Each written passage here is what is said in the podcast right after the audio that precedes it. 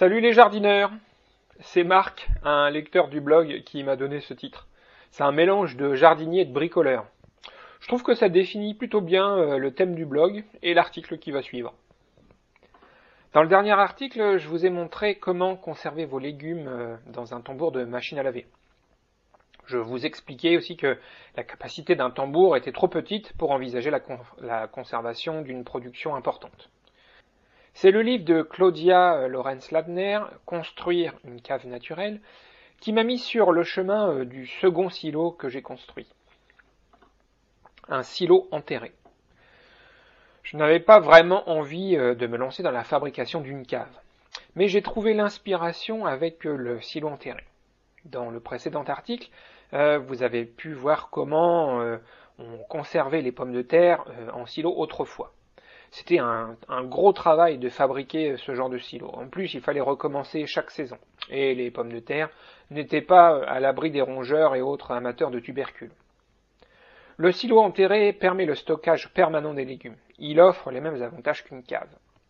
Une protection contre le gel, une protection contre les ravageurs, une protection contre la lumière, un taux d'humidité élevé, une ventilation adaptée.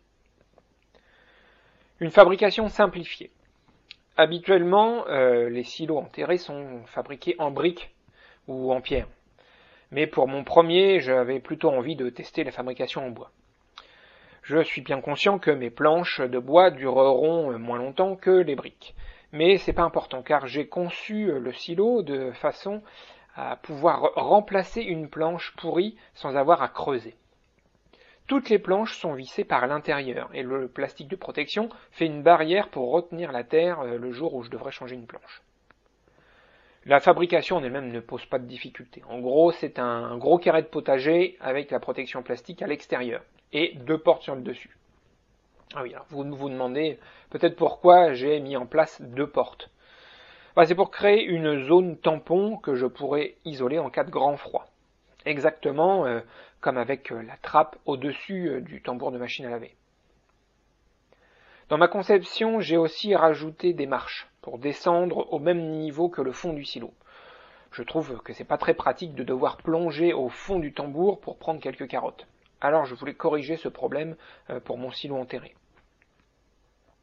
De l'humidité, mais pas d'eau. Un taux d'humidité élevé permet une bonne conservation des légumes. Par contre, il faut absolument éviter la présence d'eau stagnante. C'est un peu le défi de ce silo. Avec une profondeur euh, de plus d'un mètre, il y a de fortes probabilités pour que l'eau finisse par s'infiltrer à l'intérieur. J'ai installé mon silo euh, sous un appentis collé à mon atelier. Donc le silo est à l'abri de la pluie. Seulement le cheminement euh, de l'eau sous terre n'est pas facile à prévoir. Et malheureusement pour moi, j'ai de l'eau qui coule à l'intérieur du silo après les fortes pluies. Il faut donc prévoir une pompe de relevage. J'ai installé ma pompe dans un regard en béton muni d'une réhausse, euh, sous le niveau du fond du silo. Bah, vous avez compris, hein, il faut creuser 60 cm de plus en profondeur pour placer le regard. En premier lieu, j'ai installé une pompe de relevage avec un système de flotteur libre, mais ce genre de pompe n'est pas adapté, car le flotteur se, coince souvent contre les parois du regard. Il vaut mieux euh, mettre en place une pompe avec un détecteur de niveau. Question budget.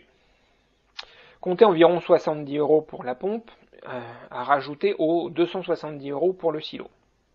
300 euros. Je ne sais pas vous dire euh, si ça fait cher pour conserver des légumes.